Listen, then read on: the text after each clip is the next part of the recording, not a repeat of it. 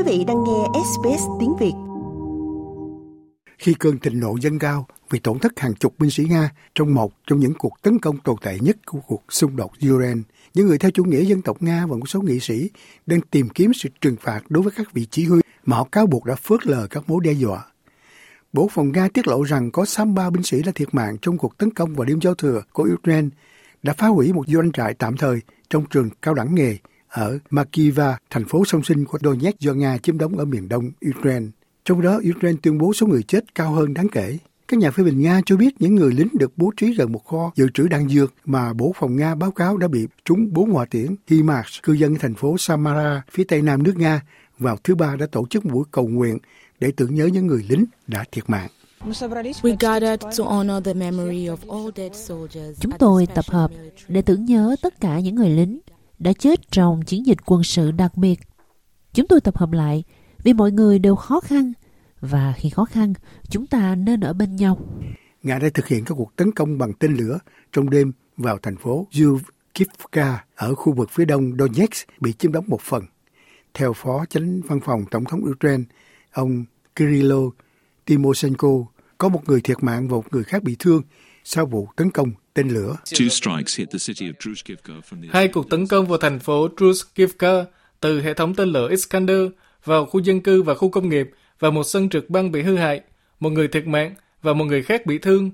Trong đó các cuộc pháo kích đêm qua của Nga cũng được báo cáo ở khu vực đông nam Dnipropetrovsk.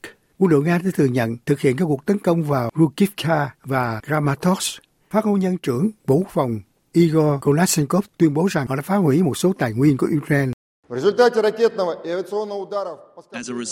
Do hậu quả của một cuộc tấn công bằng hỏa tiễn vào nơi tập trung khí tài quân sự gần nhà ga đường sắt Druzhkika ở Cộng hòa Nhân dân Donetsk, hai hệ thống phóng hỏa tiễn HIMARS do Hoa Kỳ sản xuất, bốn cuộc tấn công bằng hỏa tiễn RM-70 Vampire do Cộng hòa Czech sản xuất phương tiện, hơn 800 hỏa tiễn của nhiều bệ phóng tên lửa, 6 xe hơi và cũng có tới 120 binh sĩ Ukraine đã bị tiêu diệt trong cuộc giao tranh phản pháo gần thành phố Kramatorsk.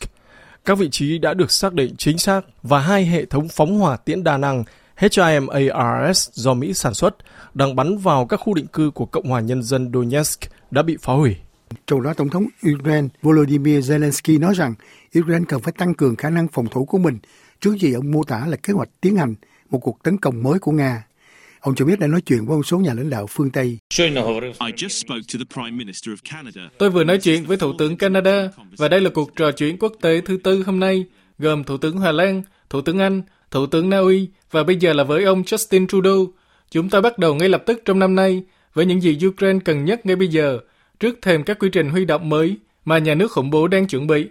Ngay bây giờ là thời điểm mà cùng với các đối tác của mình, chúng ta nên tăng cường phòng thủ. Ông cho biết đang chờ đợi sự trả đũa mạnh mẽ từ Nga.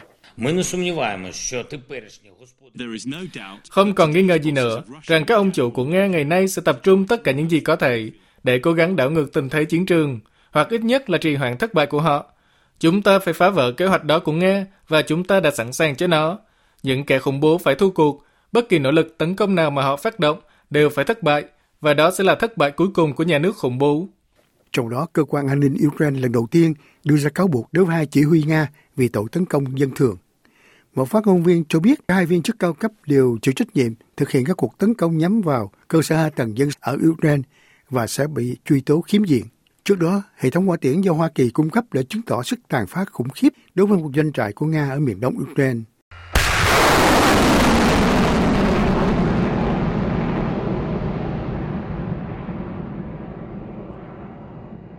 Bộ Phòng Nga cho biết căn cứ đã bị trúng bốn hỏa tiễn HIMARS, đồng thời tuyên bố họ đã bắn hạ hai tên lửa nữa.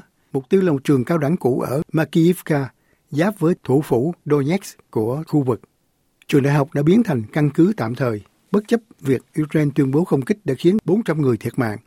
Người phát ngôn Bộ Phòng Nga là ông Igor Konashenkov cho biết số người chết là 63.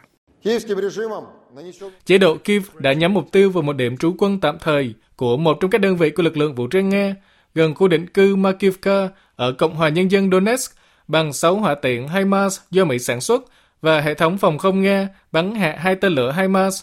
Hậu quả của cuộc tấn công của bốn hỏa tiễn với đầu đạn nổ mạnh vào điểm đóng quân tạm thời, khiến cho 63 quân nhân Nga thiệt mạng. Mọi hỗ trợ cần thiết sẽ được cung cấp cho người thân và bạn bè của các quân nhân thiệt mạng.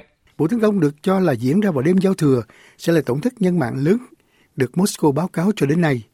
Để biết Nga thừa nhận chỉ có một người thiệt mạng trong số thủy tiểu đoàn hàng trăm người khi Ukraine đánh chìm tàu tuần dương hàng đầu của họ, chiếc Moska vào tháng 4.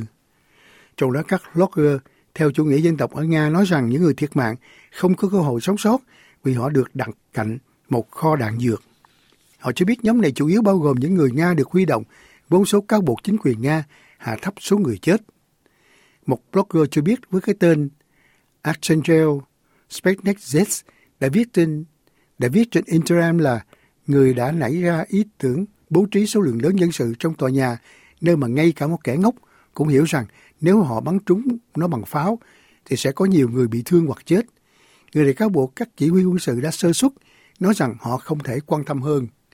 Trong đó phát ngôn nhân quân đội Ukraine là ông Alexander Stupun xác nhận cuộc tấn công đã diễn ra nhưng không nêu rõ số thương vong. Vào ngày 31 tháng 12, có tới 10 thiết bị quân sự thuộc nhiều loại khác nhau của địch đã bị phá hủy và hư hại tại khu vực tập trung ở khu định cư Makika thuộc vùng Donetsk. Tổn thất nhân sự của những kẻ chiếm đóng đang được xác định cụ thể. Một cách riêng biệt, Tổng thống Ukraine cho biết các lực lượng của nước ông đã bắn hạ hơn 80 máy bay không người lái của Nga kể từ đầu năm 2023. Tổng thống Volodymyr Zelensky cho biết cuộc tấn công bằng máy bay không người lái Shahed do Iran sản xuất có thể gia tăng khi Moscow nhắm vào cơ sở hạ tầng điện năng và quan trọng khác sau các thất bại trên chiến trường. Ông kêu gọi người dân Ukraine tiếp tục sức đề kháng bất chấp trước các cuộc không kích leo thang. Chúng tôi có thông tin rằng Nga đang lên kế hoạch cho một cuộc tấn công kéo dài bằng máy bay không người lái Shahed. Có lẽ họ nhắm vào sự kiệt quệ. Khi làm kiệt quệ con người, hệ thống phòng không, năng lượng của chúng ta.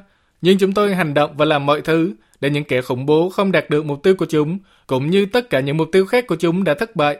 Được biết các cuộc tấn công đã gây tình trạng thiếu nước và mất điện toàn diện, đồng nghĩa với việc dân thường không được sưởi ấm khi nhiệt độ ở một số vùng xuống dưới mức đóng băng. Trong đó Moscow khẳng định các cuộc tấn công của họ nhắm vào việc sản xuất máy bay không người lái của Ukraine. Các bậc Ukraine cũng làm như vậy. Like, share, comment. Hãy đồng hành cùng SBS tiếng Việt trên Facebook.